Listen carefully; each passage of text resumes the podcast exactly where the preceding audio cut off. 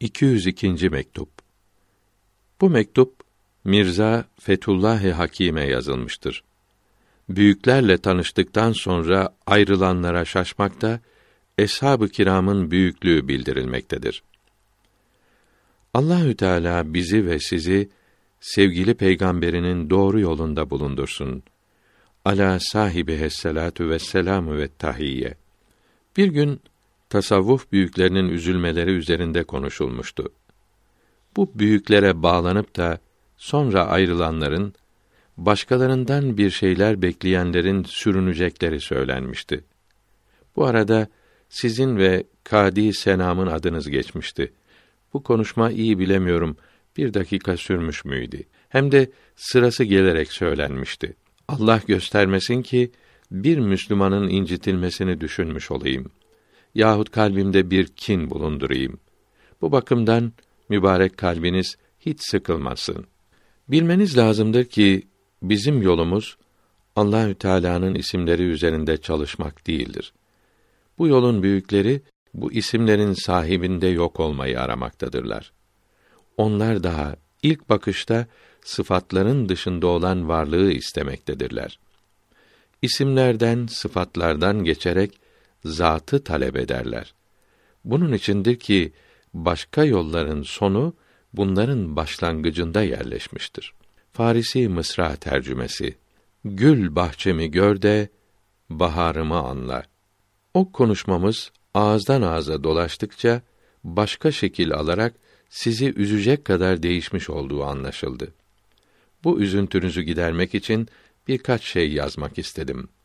Sizinle tanışmamız bir şeyimizi arttırmaz. Görüşmemekte bir şeyi azaltmaz.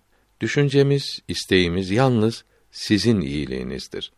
Fakat kendi zararını isteyene hiç acınmaz sözünü herkes bilir.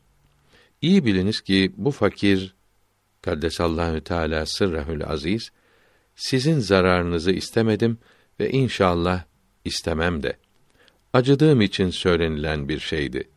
Din adamları acıdıklarından böyle söylerler. Hem de bir sırası gelerek söylenmişti. Hiç üzülmeyiniz. Bir kimsenin kendini Hazreti Ebu Bekr Sıddık'tan radıyallahu anh daha üstün görmesi iki şeyden ileri gelir. Ya koyu bir zındıktır yahut da kara cahildir. Birkaç sene önce size gönderdiğim bir mektupta cehennemden kurtulacağı bildirilmiş olan ehli sünnet ve cemaat fırkasını anlatırken bunu da yazmıştım.